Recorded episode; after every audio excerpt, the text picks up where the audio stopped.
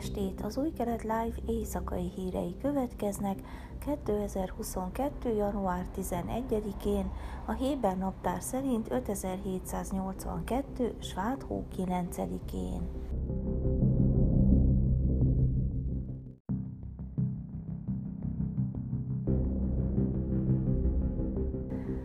Naftali Bennett miniszterelnök a Knesset külügyi és védelmi bizottsága előtt hétfőn állítólag azt mondta, hogy Izrael hamarosan katonai konfrontációba kerülhet Libanonnal vagy Gázával.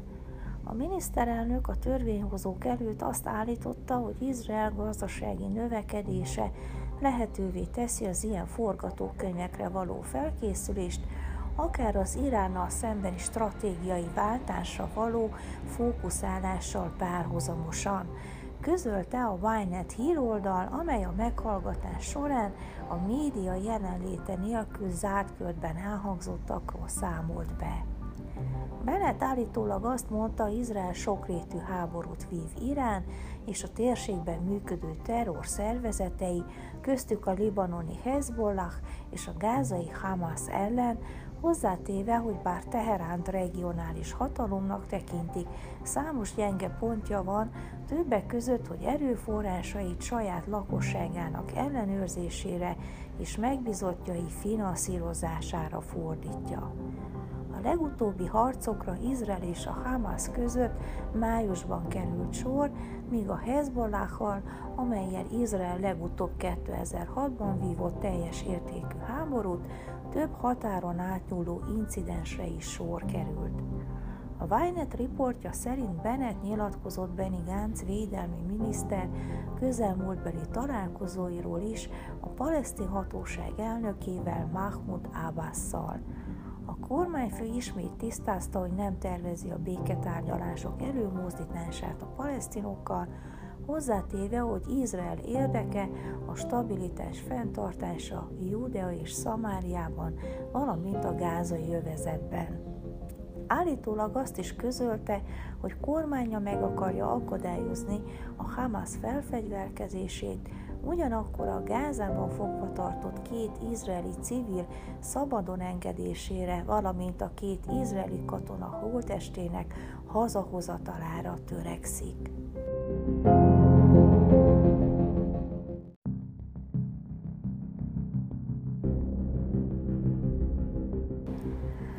Ehud Olmert volt miniszterelnök hétfőn határozottan elvetette azt az elképzelést, hogy bocsánatot kérjen Benjamin Netanyahu ellenzéki vezetőtől, amiért elmebetegnek nevezte őt és családját, azzal érvelve, hogy ez egy széles körben osztott vélemény. Olmert több interjút is adott néhány órával a Tel Avivi táblabíróság első meghallgatása után, a Netanyahu család ellene indított rágalmazási pere kapcsán. A Netanyahu család májusban rágalmazási pert indított Olmert ellen, amiért elmebetegnek nevezte két interjúban az akkori miniszterelnököt, feleségét Szarát és idősebbik fiát Jáírt.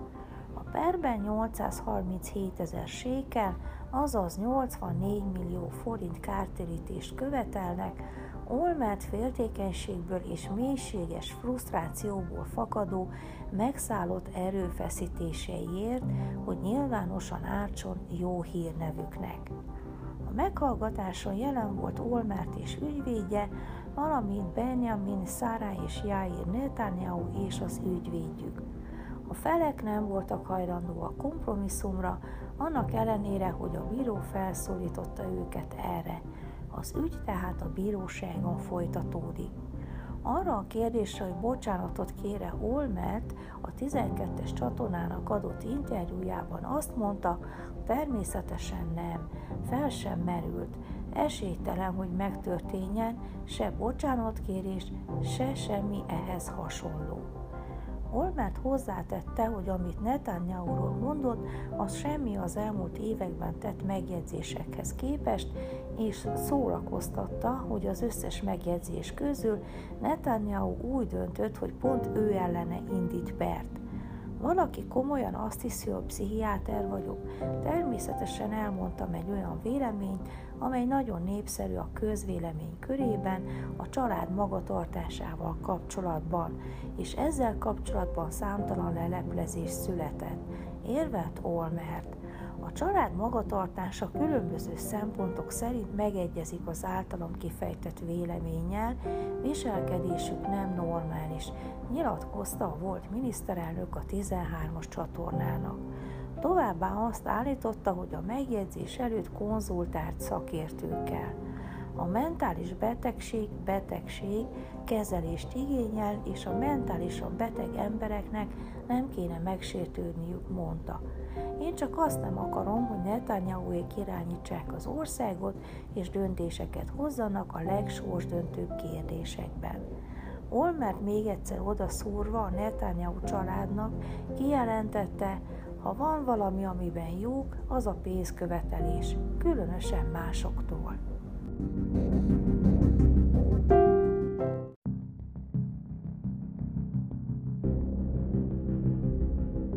A költségvetési hiány tavaly jelentősen csökkent, és jóval kevesebb lett a várakozásokhoz képest.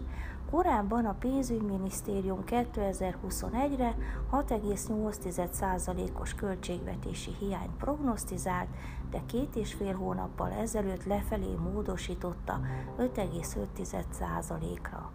Izrael költségvetési hiánya 68,7 milliárd sékel volt 2021-ben, ami a GDP 4,5%-a, jelentette kedden a pénzügyminisztérium főkönyvelője. A frissen közölt adatok kiugróan jobbak a 2020-as év 11,7%-os költségvetési hiányához képest, és közelebb állnak a koronavírus kitörése előtti állapothoz, amikor is a költségvetési hiány 3,7% volt 2019 végén.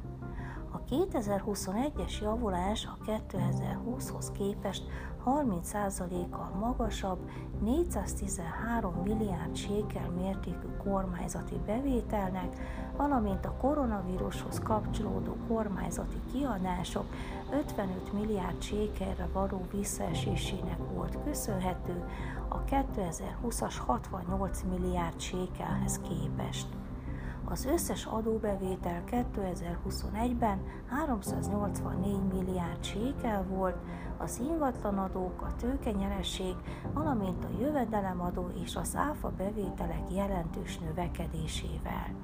Ugyanakkor a kormányzati kiadások csökkentek az év második felében, miután a kormány lezárta a fizetés nélküli szabadság programját. Az izraeli kormány tavaly 41 milliárd sékelt fizetett az államadóság kamataira. Az ország tavaly novemberig a Knesset által jóváhagyott költségvetés nélkül működött, amely az előző évi költségvetésre épült, és ami bizonyos mértékig visszafogta a kormányzati kiadásokat. Összességében a kormányzati minisztériumok 426 milliárd sékelt költöttek a 432 milliárd sékeles keretköltségvetéshez képest. A gyorsan terjedő Omikron változat nem befolyásolta a 2021-es költségvetési hiányt, de a januári adatokban valószínűleg meg fog jelenni. Időjárás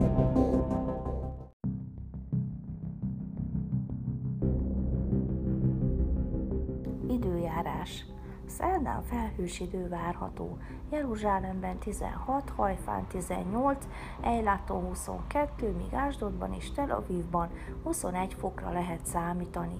Ezek voltak az új keretlány hírei kedden.